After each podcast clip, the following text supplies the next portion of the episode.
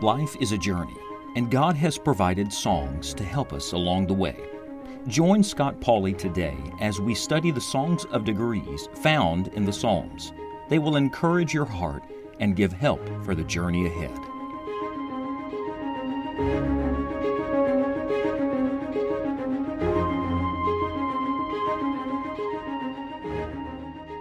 It doesn't matter where I travel, there is something special about coming back into the mountains. That's where I was raised, and uh, just recently I was driving back into the hills of West Virginia, and what a beautiful sight it is. There is uh, there's something special about the hills. When you come to Psalm one twenty-one, we find that very truth given in the second of the Song of Degrees. Now remember, these are the traveler's psalms. Uh, we began our study in Psalm one hundred twenty, and we learned something there about uh, laying aside the things that are going to hinder you in your trip and uh, keep you from moving forward. We all have our hard places in life, uh, but some things you just have to lay aside. And when you come to Psalm one hundred twenty-one, we learn something about uh, the rest that only God can give along the journey. Now, let's read it together. There are eight verses. The Bible says, "I will lift up mine eyes unto the hills, from whence cometh my help. My help cometh from the Lord, which made heaven and earth. He will not suffer thy foot to be moved. He that keepeth thee will not slumber. Behold, he that keepeth Israel shall neither slumber nor sleep. The Lord is thy keeper. The Lord is thy shade upon thy right hand. The sun shall not smite thee by day, nor the moon by night. The Lord shall preserve thee from all evil. He shall preserve thy soul. The Lord shall preserve thy going out and thy coming in from this time forth and even forevermore." Like the previous psalm, this psalm is anonymous. We don't know who the human penman is, but we know whoever it is, he's on a journey. He's journeying up to Jerusalem. He's ascending up to the temple. And uh, he gets a glimpse in the distance of the hills. You know, in Scripture, the hills or the mountains are a symbol of stability. Uh, they are the thing that do not move. They do not change. And especially when you're journeying through a valley, oh, to see the hills rising up before you, to know there's a mountain ahead, what a great encouragement that is. And so you get a little of the tone, uh, the feeling of the psalm in the very first verse. I will lift up mine eyes unto the hills, from whence cometh my help. Uh, could I challenge you today, friend? Lift your eyes up. Get your head up. Uh, so many people wandering around, moping their way through life, looking down at their circumstances.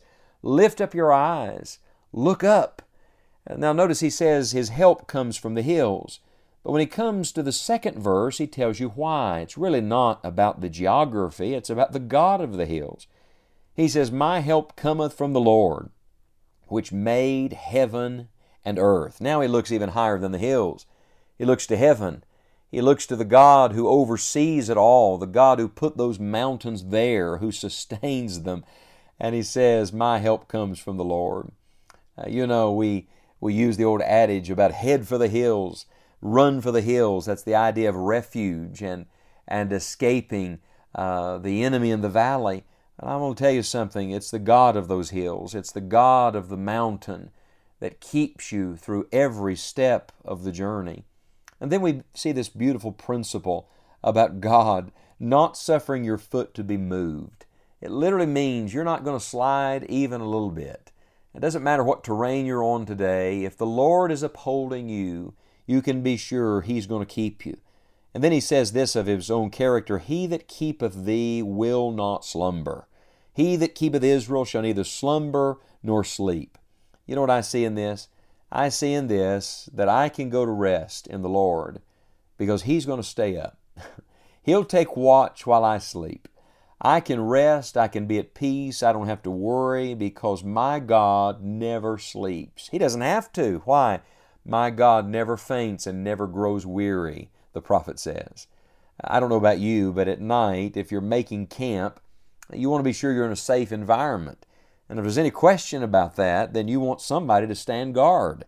Recently in the hills where we live, a neighbor not far from us said to me one day, he said, "Be careful, we've seen some bear in this area." Let me just tell you, I've been much more observant lately since I got that word, since I got that warning. You want somebody watching for the enemy.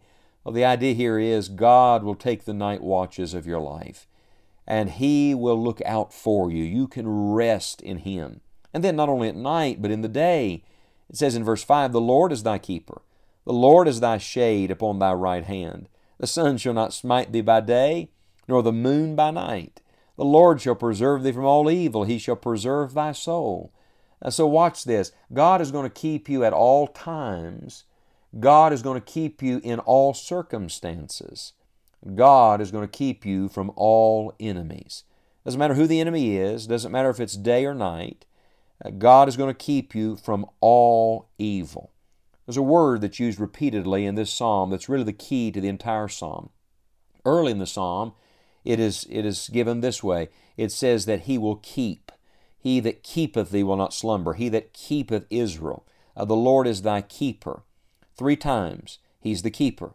When you come to the end of the psalm, the word that is used is preserve. He says, "The Lord shall preserve thee from all evil. He shall preserve thy soul. He shall preserve thy going out and thy coming in."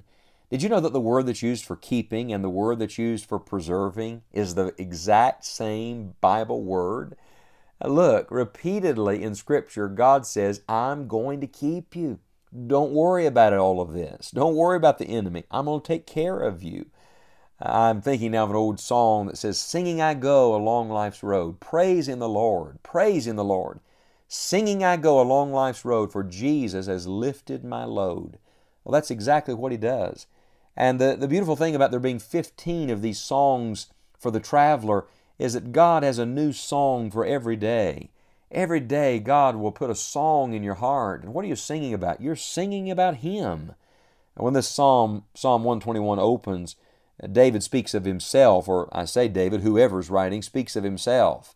I, my. But once you get past the first two verses, there's not another word of that. Instead, it's all the Lord and He and Him. What's happened here? He's got his eyes off of himself, and he has his eyes on the Lord. In the first Song of Degrees, Psalm one twenty, it is as if he looks around. He sees the enemies, and he sees those who are attacking him. But when you come to Psalm one twenty-one, to the second Song of Degrees, now he no longer looks around. He's looking up. He's lifting up his eyes, and he's got his eyes fixed on the God who never sleeps and the God who always keeps His people. May I say to you, my friend, wherever you are today on this journey, you can make camp with Christ today. You can lay your head on your pillow and rest. You can even go through the day without being fretful and fearful and anxious, because God has His eye on you, God has His eye on the enemy, and God has His eye on the road in front of you. You're just a traveler, but He is leading the way. He's the pilot. You're just along for the ride.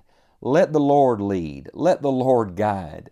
Say with the psalmist, "I will lift up mine eyes unto the hills, from whence cometh my help. My help cometh from the Lord, which made heaven and earth."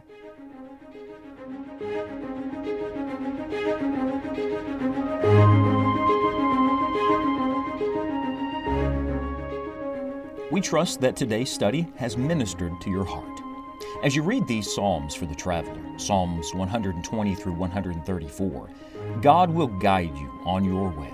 You may visit us at scott pauley dot org to find additional resources. May God help you to enjoy the journey.